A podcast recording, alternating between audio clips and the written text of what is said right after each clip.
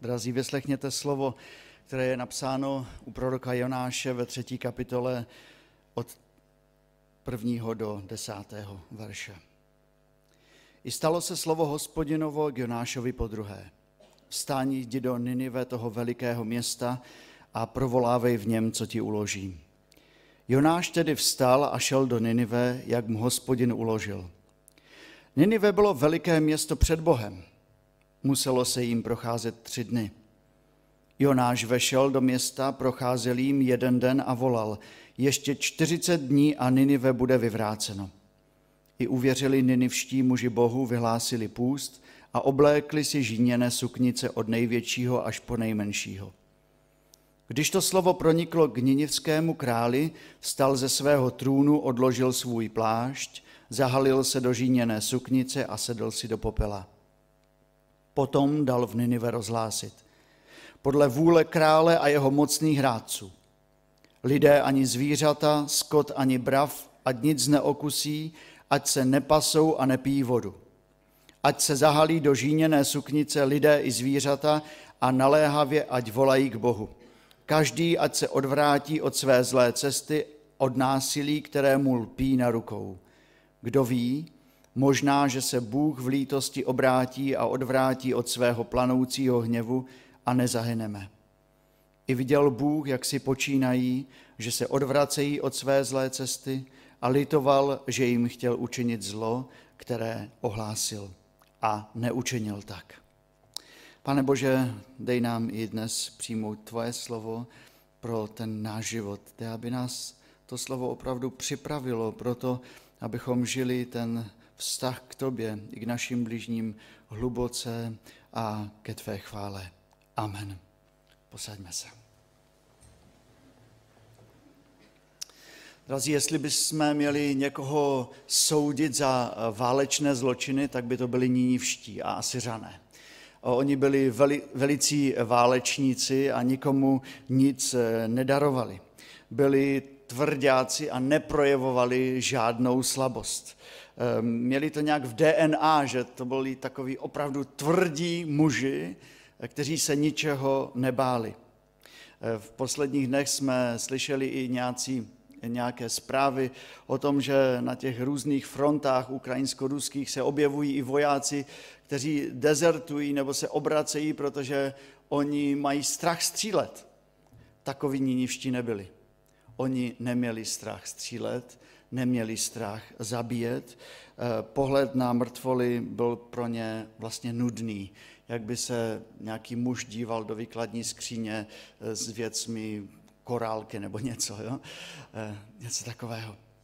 Pro ně to bylo normální. Takoví oni byli. Nebyli to typy lidí, o kterých byste na první ani na druhý pohled řekli, že budou mít vůbec potuchu o tom, co to je činit pokání, uznat si něco, porážku, hřích. A přesto jim Jonáš velmi velkoryse předal Boží slovo a on věděl, že oni ho mohli zabít za to. Ale oni ho nezabili. Jonáš věděl, že ho mohli ignorovat, ale oni ho neignorovali.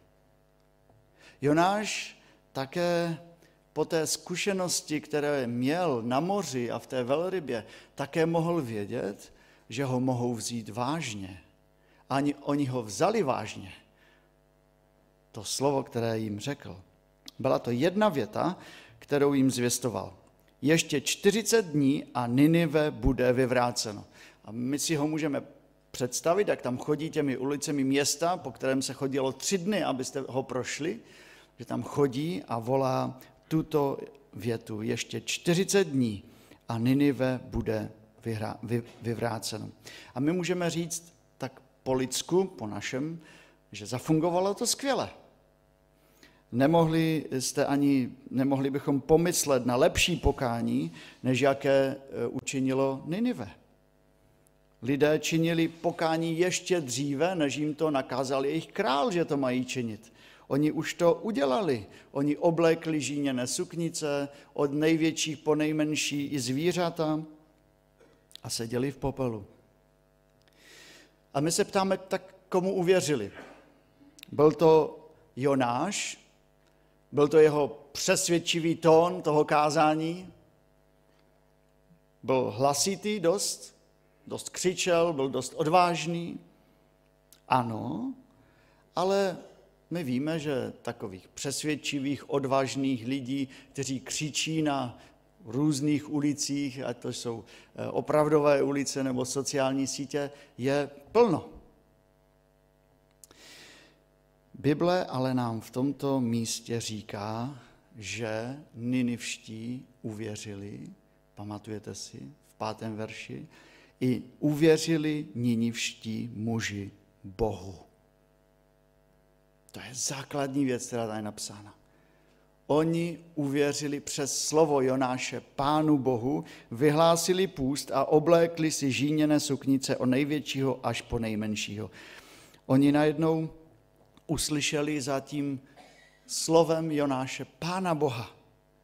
A proto vyhlásili půst a proto se oblékli do těch žíněných suknic a proto to zahrnovalo všechny od největší až po nejmenší, protože oni už tehdy jim pán Bůh dal vědět, že všichni jsou hříšníci. Oni také. Byli si vědomi, že ten boží tribunál, který je bude soudit, bude větší a bude více nekompromisní, než oni byli sami vůči svým nepřátelům. A tak e, navzdory všem předpokladům, neřekli byste to do nich, se stali vzorem pokání. A dnes o něm budeme uvažovat jako o vzoru i pro to naše pokání. Pojďme se vrátit úplně na začátek Bible. Ninivští si vedli daleko lépe než první člověk, než Adam. Poté, co Adam a Eva snědli to ovoce, které eh, měli zakázáno, tak Bůh na ně zavolal, nebo na Adama, Adame, kde jsi? Adam odpověděl, uslyšel jsem v zahradě tvůj hlas a bál jsem se. A protože jsem nahý, ukryl jsem se. Když jsme v této postní době konfrontováni s boží výzvou k pokání, s tou boží otázkou, kde jsi, tak je pro nás otázka, zda nacházíme tu upřímnost, tu vůli, že si sedneme do toho pomyslného popela jako v Ninive. A, a nebo se budeme schovávat jako Adam. A jak se schováváme, my dospělí lidé? Jak se, jak se schováváme? A poštol Jan nám říká, že každý, kdo dělá něco špatného, nenávidí světlo a nepřichází ke světlu, aby jeho skutky nevyšly najevo. To je i naše přirozená reakce. Ale když řekneme to slovo přirozená reakce, musíme říct také, že to je hříšná reakce. Protože eh, to, co je v nás, když to pán Bůh nepromění, tak je to hřích na hřích. Bible to nazývá, že v nás je i ten starý Adam. Pořád tam je. A on se bude vždy před pánem Bohem skrývat. Nic jiného ho nenapadne. Tak nás také v životě často nic jiného nenapadne, jen se před pánem Bohem skrývat. A možná i před lidmi. Popravdě řečeno, kdo by chtěl z nás, aby naše hříchy vyšly najevo? Nikdo. Ale pokud uslyšíme za slovy božích lidí boží hlas, pak nás to bude táhnout na světlo. A pokání znamená vyjít na to světlo, znamená to odhalit ty své skutky, rozprostřít ty své skutky před Pánem Bohem na prvním místě, před vlastním svědomím, nic si v životě nenalhávat, ale také někdy před tím, který je mi blízko, můj bratr a sestra v Pánu Ježíši Kristu. K tomu nás také Bible vyzývá. Vyznávejte hříchy jeden druhému a modlete se. To máme činit. Ale to je tak strašidelné, kdyby se náhodou někdo měl dovědět o něčem, co nezvládám v životě. To já přece nechci.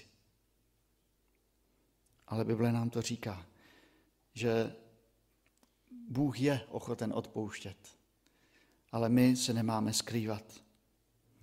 Přirozeně chceme často reagovat jako Adam. Bál jsem se, schoval jsem se. Jak se schováváme ještě před pokáním? Někdy se schováváme i tak, že už vyznáváme. Vyznáváme takové ty hříchy, to, co všichni. Ano, zlobím. Zlobím se na členy své rodiny. Ano, prokrastinuji. Někdy prostě promrhám čas. Je to špatné. A ano, někdy neposlouchám svého šéfa, neposlouchám své rodiče. Jo, je to špatné. Ale nejsme takoví všichni? Tím, že se z těchto hříchů vyznáme, usoudíme, že jsme možná splnili povinnost. Něco jsme našli na svém životě, máme Pánu Bohu co říct, ale vůbec nás to nezmění. Vůbec nás to v životě neposune dál. Víte, co dokáže dobrý tank? Dobrý tank dokáže dobře střílet.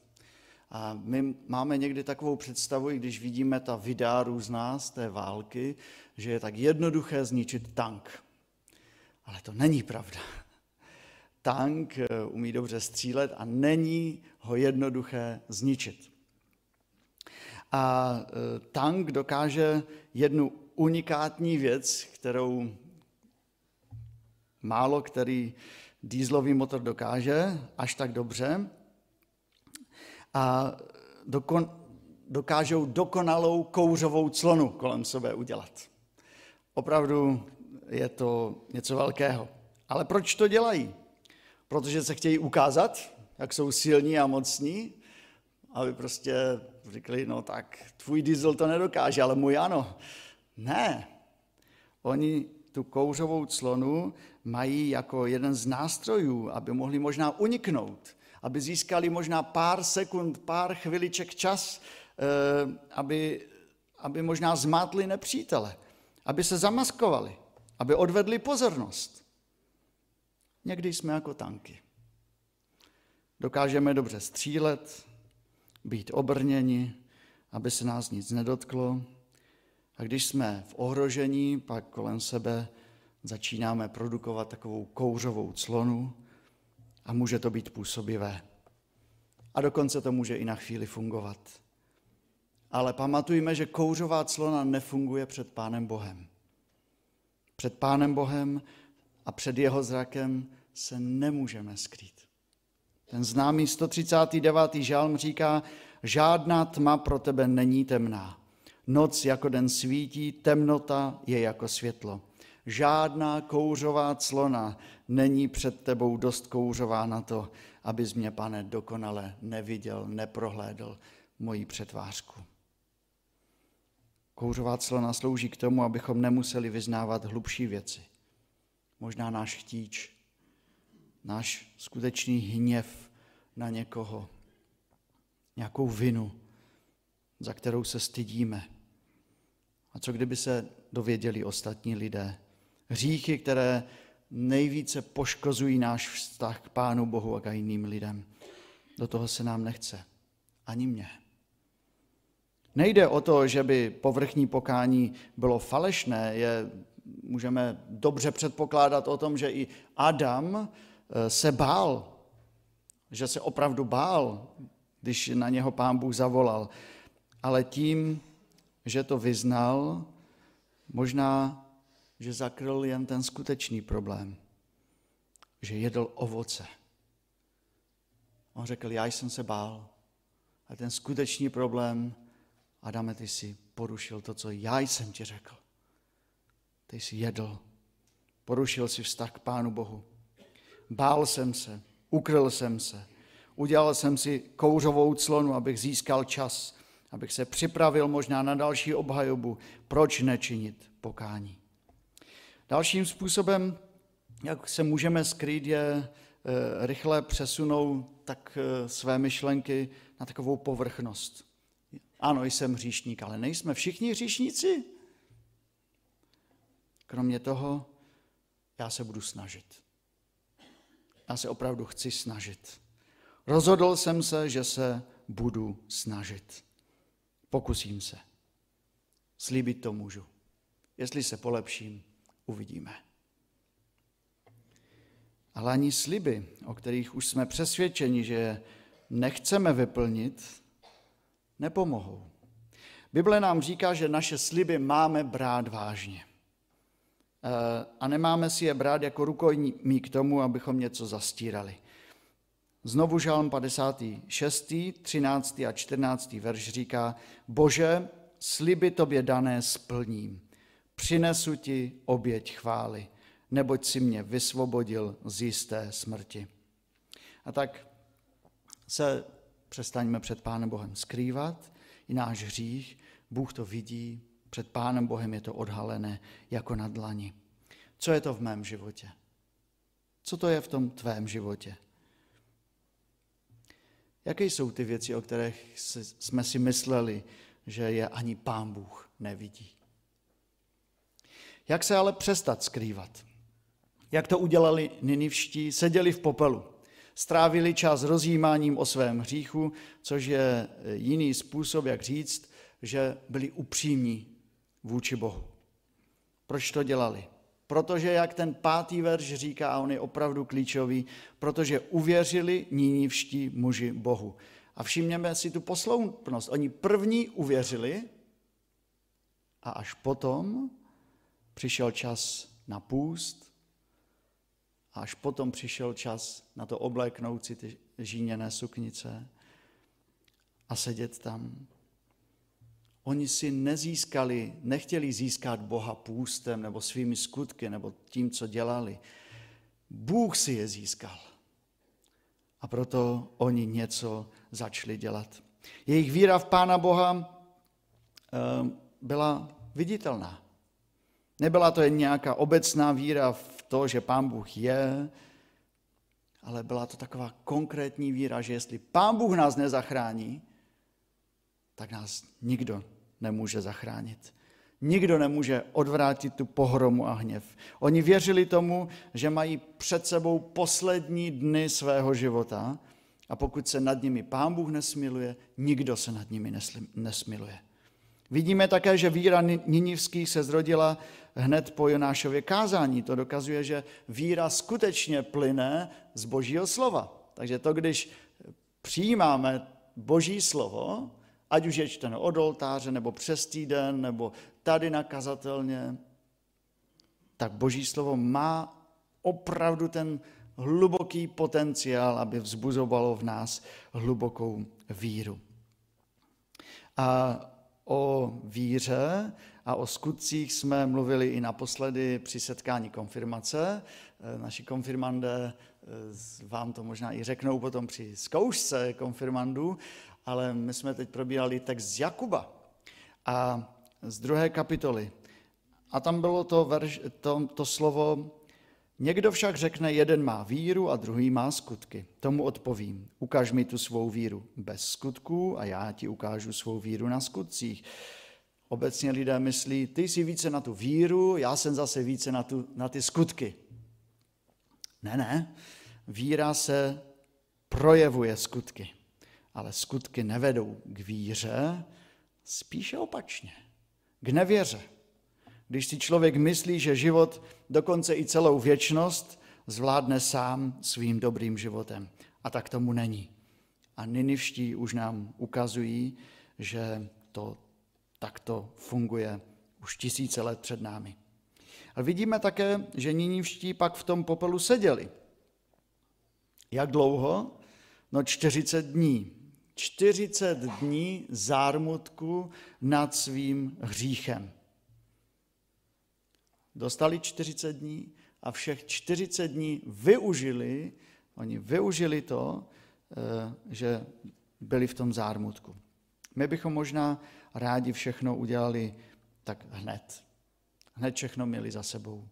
Za minutu, za dvě, hotovo. Dobře, jdu dál. Někdy nás Pán Bůh ale dá na takovou hlubší cestu pokání, abychom si opravdu uvědomili, jak potřebujeme Pána Boha a jak jsme hříšní. Naši mladí ve středu, když tady přijdou, tak tady někdy odpoledne zavoní čínská polévka eh, na předskupinkami nebo tak. Eh, přijdou ze školy, tak si chtějí něco pojíst ještě, Tady a víte, jak se dělá čínská polévka, že? Jednoduché, vysypete sáček, zalijete to teplou vodou, trošku to promícháte a pochoutka je na světě. Víte, co mě ale jako udivilo? Že tu čínskou polévkou jí i holky normálně. Jsem si myslel, že ne. A, ale jo. A, ale důvěra v Pána Boha není čínská polévka.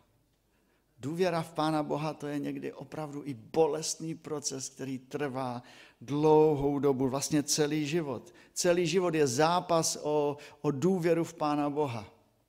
Nejde to vyřešit za minutku, za dvě a pak mám celý život klid, pokoj od Pána Boha. Ne, tak to vůbec nefunguje.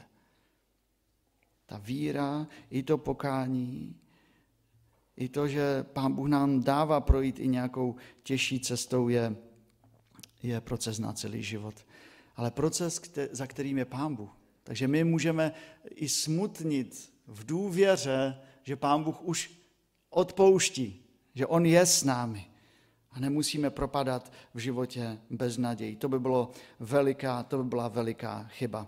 Pokání znamená věřit Kristu. Pokání znamená uvědomit svůj, si svůj hřích, trápit se, na chvíli posedět, jak by možná hned neříct, pane Bože, já se polepším.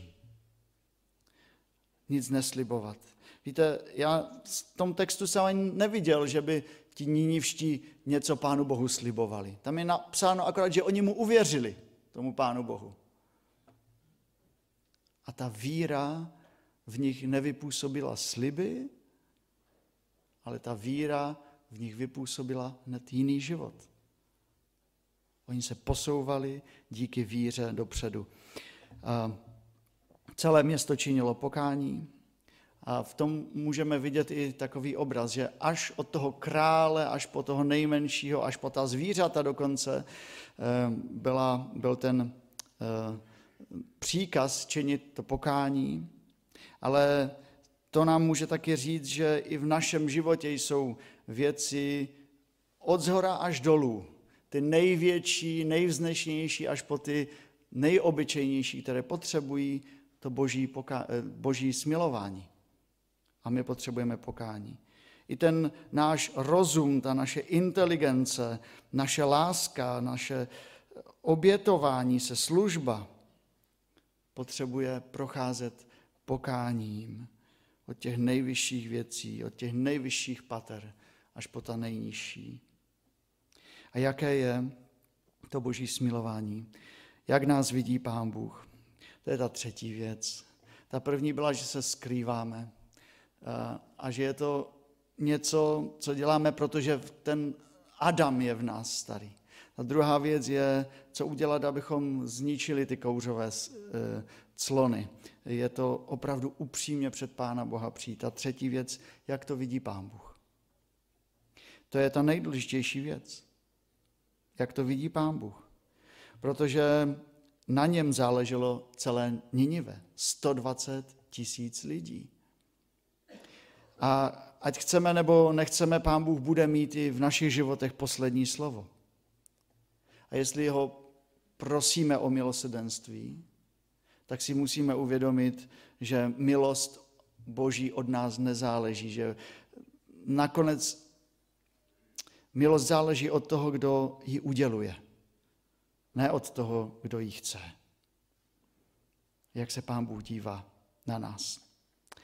Pokání není jen lítost nad hříchy, pokání je volání o boží milost, o boží smilování. A pak je to také víra v to, že Bůh odpouští. Ta důležitá víra, že mám odpuštěno. A je dobré si otevřít Bibli někdy a první list Janův a první kapitula, když máme pochybnosti, tak si tam otevřít a číst ten verš, že vyznáváme své hříchy, Bůh je věrný a spravedlivý, že nám hříchy odpouští a očišťuje nás od každé nepravosti. Že Bůh takový je. Co jako křesťané očekáváme? V Bibli máme napsáno, že očekáváme, že, že přijde Pán Ježíš Kristus a my budeme s ním. A Bible říká Matouši 25. kapitole toto.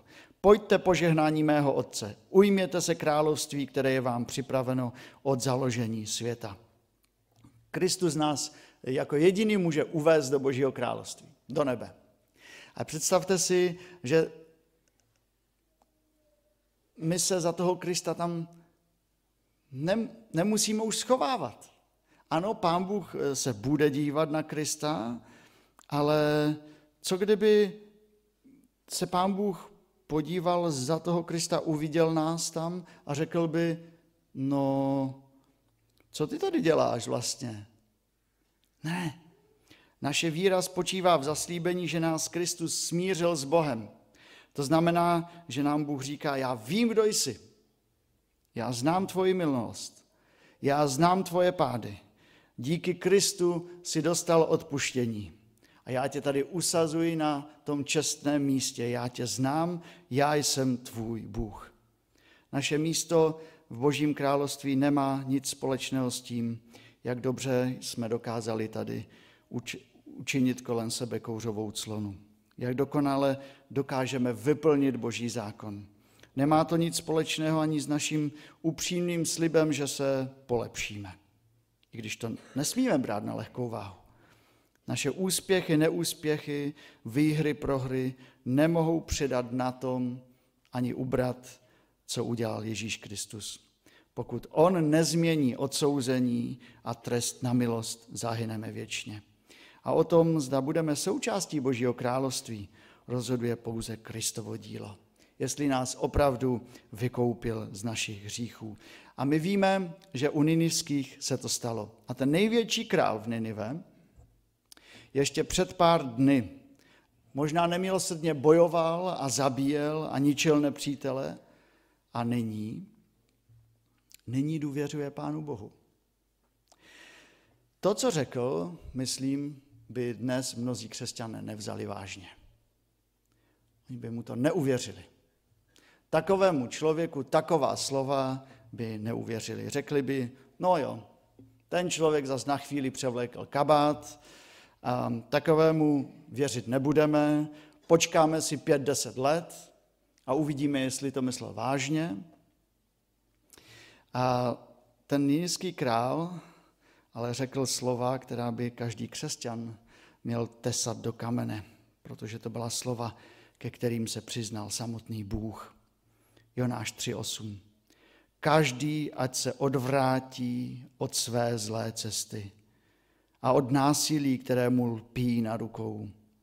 Kdo ví, možná se Bůh v lítosti obrátí a odvrátí od svého planoucího hněvu a nezahyneme. Vidíme už tam tu víru. A jak na ní odpovídá Bůh? I viděl Bůh, jak si počínají, že se odvracejí od své zlé cesty a litoval, že jim chtěl učinit zlo, které ohlásil a neučinil tak. Ani nivští byli zachráněni. A pokud byli oni, budeme i my. Nebojíme se důvěřovat Pánu Bohu v životě. Nebojíme se činit pokání. Bohu budíš zdán dík za jeho dar milosti v Ninive, v našich životech skrze Pána Ježíše Krista. Amen. Pane Bože, když my uslyšíme ten tvůj hlas, který nás volá, tak tě prosíme o to, abychom se před tebou neskrývali. A děkujeme ti za ten úžasný příklad eh, Ninive a toho celého města, od toho nejvyššího až po toho nejnižšího. Pane, skutečně eh, vidíme, jak oni položili plnou důvěru v tebe. A my se to musíme tak často učit, protože i mému a našim životům jsou tak často blízké ty kouřové clony. Ale děkujeme za to, že znovu jsme ujištěni, že před tebou nelze nic hrát. Před tebou lze akorát padnout, důvěřovat ti a prosit o milost. Ale děkujeme ti za to, že ty také milost dáváš. Milost pro každý den, i pro tento dnešní. Děkujeme ti za to, že tady můžeme být a že o tom vůbec můžeme přemýšlet. Pane, děkujeme ti za to, že tvoje milost zahrnuje nejenom to, co je tady na zemi, ale celou věčnost, celé nebe. Děkujeme ti, pane, za to, že nás skrze eh, to dílo Pána Ježíše Krista přijímáš za své syny a dcery, za své děti. A tak tě prosím o to, abychom mm, jednak vyznávali, ale dokázali také přijímat to tvoje odpuštění. Abychom se i toho odpuštění chytali vírou. Abychom mohli v té tvojí boží síle, z tvé boží milosti jít dál v životě. Prosím, požehnej tomuto zboru.